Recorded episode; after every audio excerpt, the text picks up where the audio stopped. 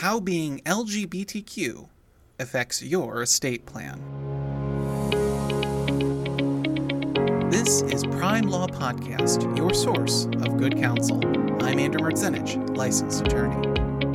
Greetings, everyone. It's Pride Month 2022, and in honor of that, I wanted to take some time to talk to you a little bit about the particular estate planning needs of LGBTQ people. For those who are coming into this a little late, just so you're aware, LGBTQ stands for lesbian, gay, bisexual, transgender, and queer. Many of us put a plus at the end because the community is constantly growing. That said, before we jump too deeply into the rabbit hole of boring legal stuff, let's start with a quick conversation on the history of same sex marriage in the United States specifically, because to truly understand the issues facing the LGBTQ community, and specifically how that affects their estate plans, we need to understand where we've been and where we think we are going.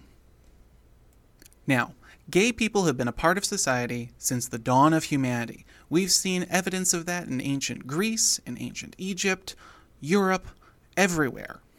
But the modern recognition of LGBTQ rights really took off in the 1960s, at least in the United States.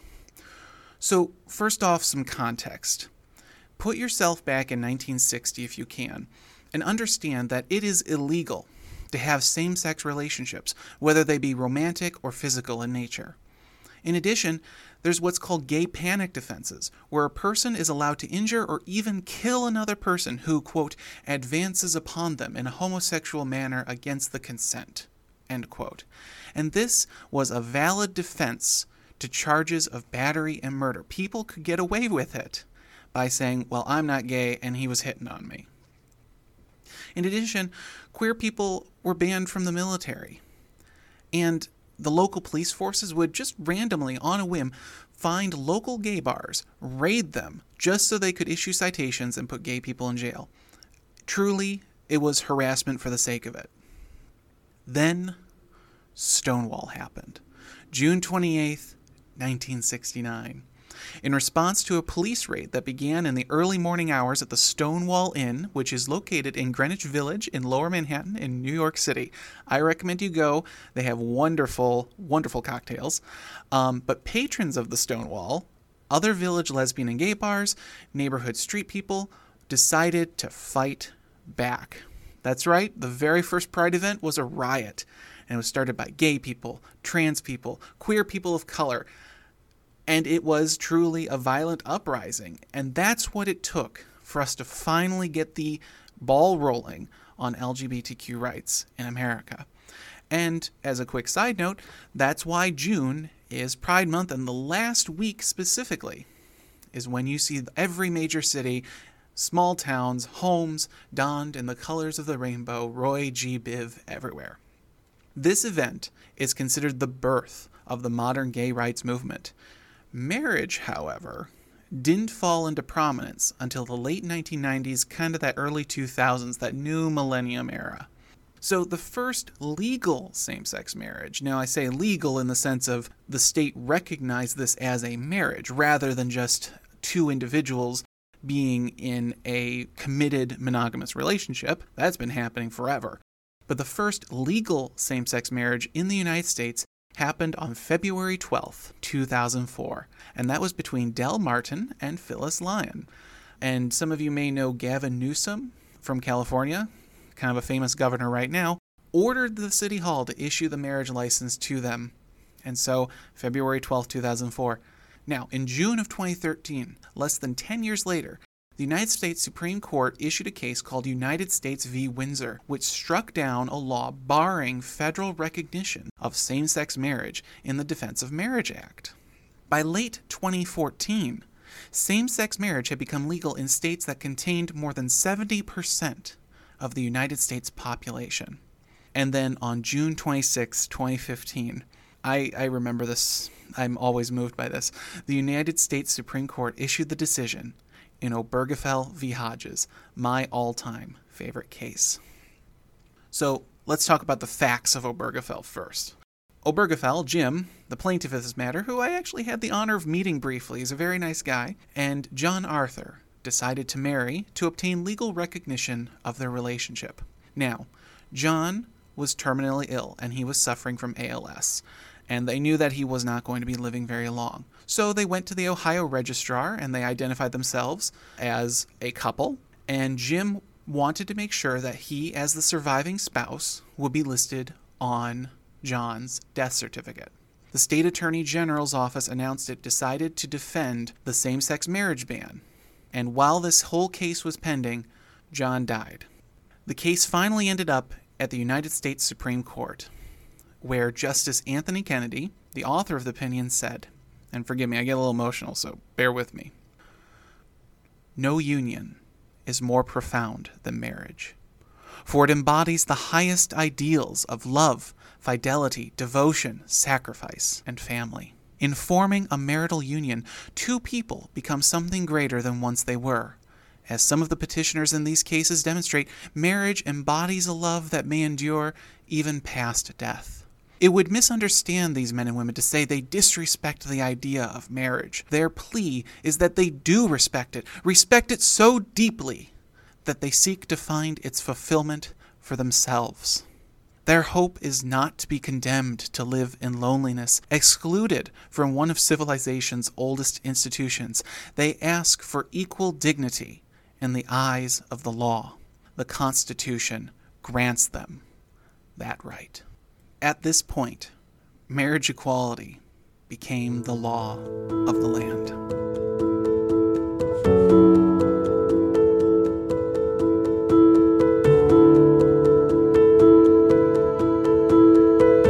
Now that we have the historic perspective out of the way, let's talk about the stuff that you really came here to hear. What are the special estate planning needs that are specific to the LGBTQ community? The first is figuring out what kind of relationship you're in. Now, we can talk about all those interpersonal things of who does the dishes, who lets the dog out, all that stuff. I'm talking about from a legal perspective here. Many couples decide not to get married. I will tell you that marrying my husband Cody was one of the happiest days of my life, but marriage is not for everyone.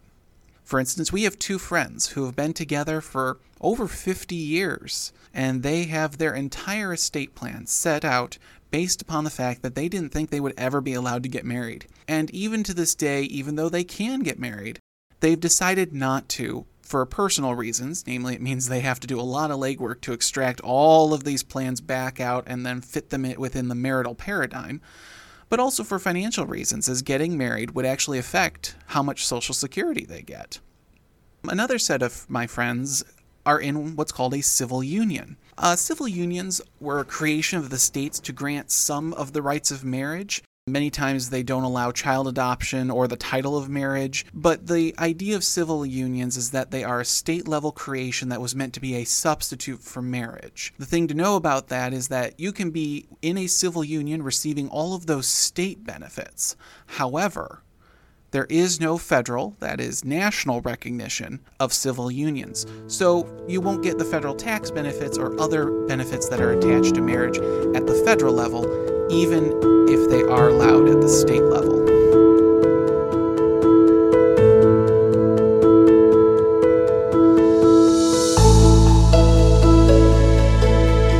The second part of the specific issues facing LGBTQ people is understanding the relationship they have with their families. And I don't mean immediate family like siblings and parents, that's important. But say you want to start a family. I mean, Cody and I are actually talking about this right now. So who knows? Maybe one of these days I'll be giving you an announcement saying, hey, we've got a little lemon growing kind of thing. But let's talk about the different options here that are available. So the three options that we're going to talk about today are adoption, surrogacy, and guardianship, and each one has different rights and different responsibilities and a different legal relationship. So, the first one is the most obvious, most common adoption, which allows someone to take on the legal rights of a parent as if the adopted person were their biological child. For legal purposes, adopted children are treated no differently than biological children. And this means that for LGBTQ estate planning, adoption is the best way to ensure your assets pass to the individual or individuals that you want in the next generation because they then receive the rights of inheritance. Now, there are different avenues on adoption, and we'll be doing a whole segment on these later on in an episode. But the basics are that you either adopt a minor child through some private agency, they can be international, they can be local, or you can adopt from the public ward system, and in Illinois, that is the Department of Children and Family Services, or DCFS.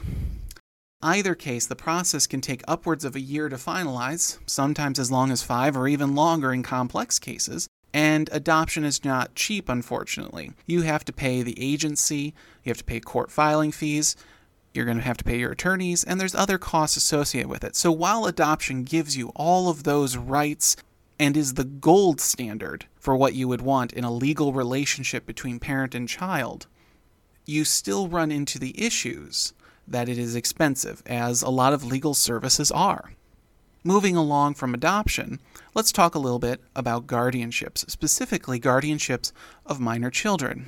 Now, minors do not have the same legal rights as adults. For instance, they cannot own property on their own, and they can't, say, do a will, at least under the laws of the state of Illinois. Guardianship provides a process for a person to gain custody and control of a child or to act on behalf of the child with respect to the child's assets. So, this does not establish a parent child relationship.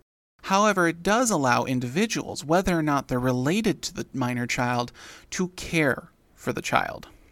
So, we don't get the right of inheritance. So, for estate planning purposes, this would not necessarily allow you to do the estate planning if you were a guardian over a minor child. But it allows you, as the guardian, to help with that minor child's estate plan. And this is especially useful in cases of special needs or in cases of what we call windfall, where you receive a large sum of assets all at once rather than over time. Again, we'll discuss guardianships in a later episode because they are actually interesting in their own right but they're a little complex. But do know that they are an option available to LGBTQ parents who may be taking care of another family member. And then finally, we have surrogacy. And surrogacy is probably the most controversial of all of these avenues to establishing legal relationships between one generation and the next. But it is worth mentioning that the US has some of the most liberal surrogacy laws in the world. Many jurisdictions in the world do not allow surrogacy of any kind. Many Asian countries originally had it, but they have done away with it or severely limited. Defined, surrogacy is an arrangement, often supported by some kind of legal agreement or contract, a surrogacy agreement. What these agreements provide for is that a woman or birth giver agrees to incubate and deliver a baby for another person or persons who will then become the child's legal parents after birth. This means that the genetic material forming the child may not be that of the quote intended parents. In fact, those individuals can be completely unrelated to the child. Or, more commonly, one parent is the donor and the other half of the chromosomes comes from the biological parent through in vitro fertilization, and then the surrogate carries that. So the surrogate may donate the egg, and then there's a sperm donor, and those are brought together, and the mom will then incubate and deliver the child, and then the other parent is actually the legal parent rather than the biological parent. Now, the science and the laws are still developing on this. Illinois specifically is very surrogate friendly in that there is no court process so long as all the paperwork is filled out. You do need to have attorneys involved, that is one caveat to this. You have to have a physician and then the biological and birth parents as well as the intended parents. Everybody has to be on the same page and there has to be a written agreement memorializing this. Otherwise, it's not valid. However, Let's assume that you have a valid surrogacy, and once the child is born, the paperwork is filed, that child is yours, and you have full legal rights over them. And they get the benefit of the rights of inheritance, you have the benefit of the rights of intestate succession. I personally think it's one of the coolest things and one of the most empowering things to help people start family.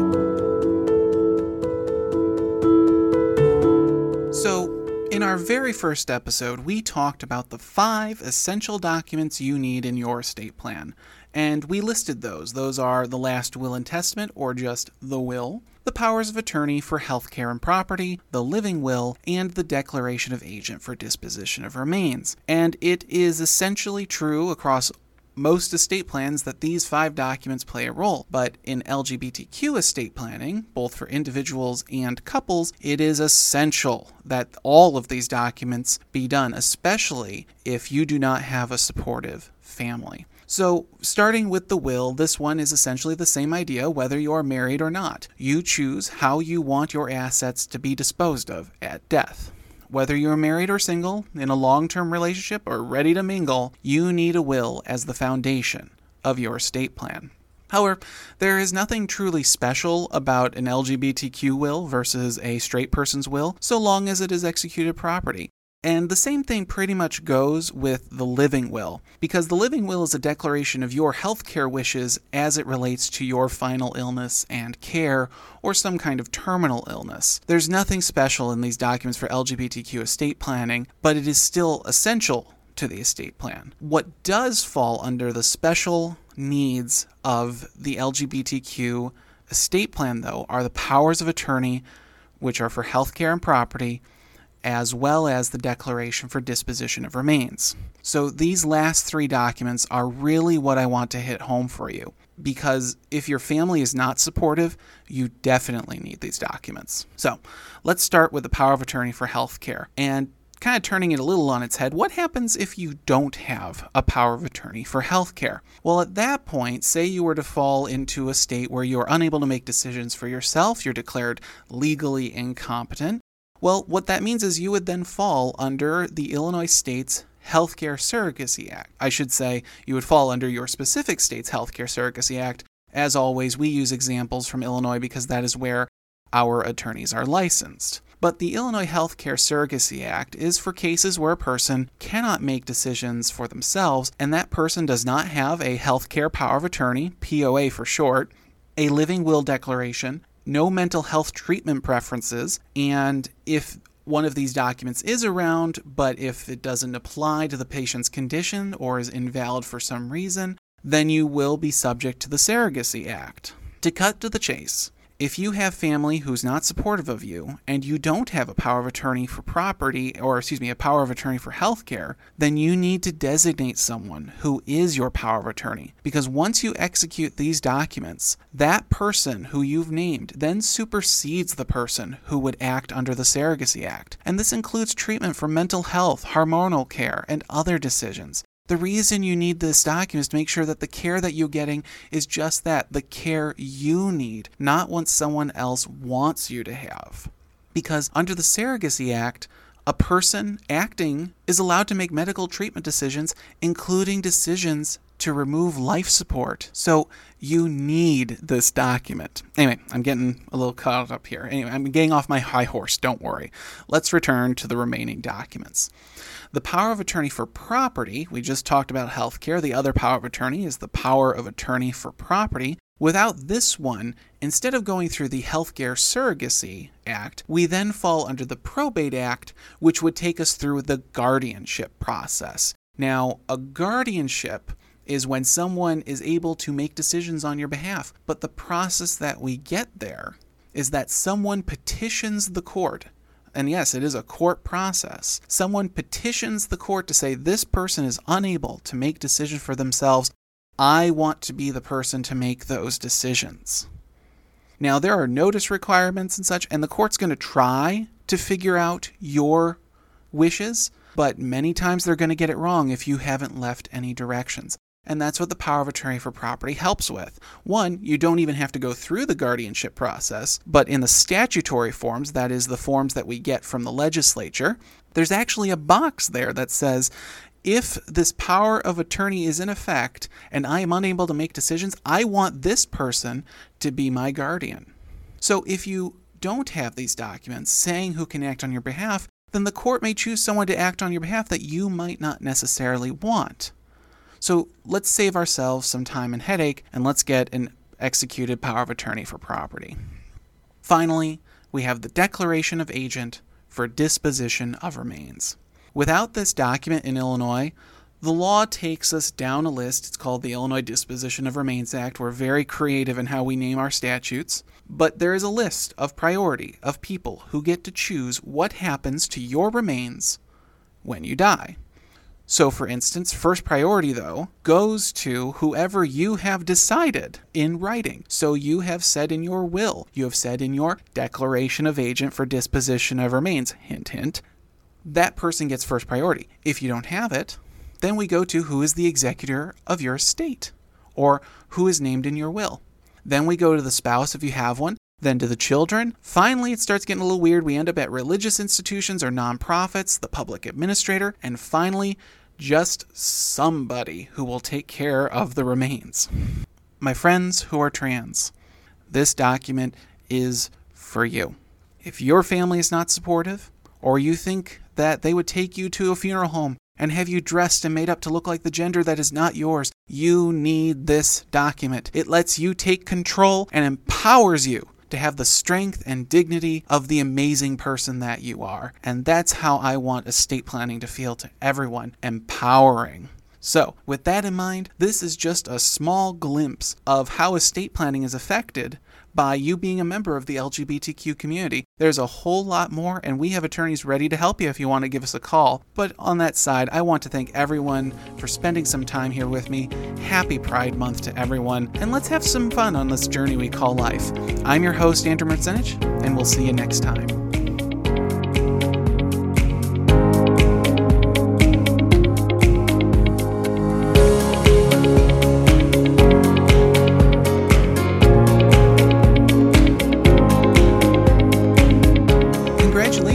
You've reached the disclaimer. This podcast is a production of Prime Law Group LLC, who are attorneys licensed only in the state of Illinois. The primary purpose of this podcast is educational in nature and does not constitute legal advice of any kind. While we love that you're a devout listener, please note that no attorney client relationship is created by you listening or acting upon anything you hear in this podcast. References to any specific product or service does not constitute an endorsement or recommendation of the same. The views expressed by guests on the show are their own, their appearance on the program does not imply an endorsement of them or any entity they represent. For more information, please visit www.primelawgroup.com.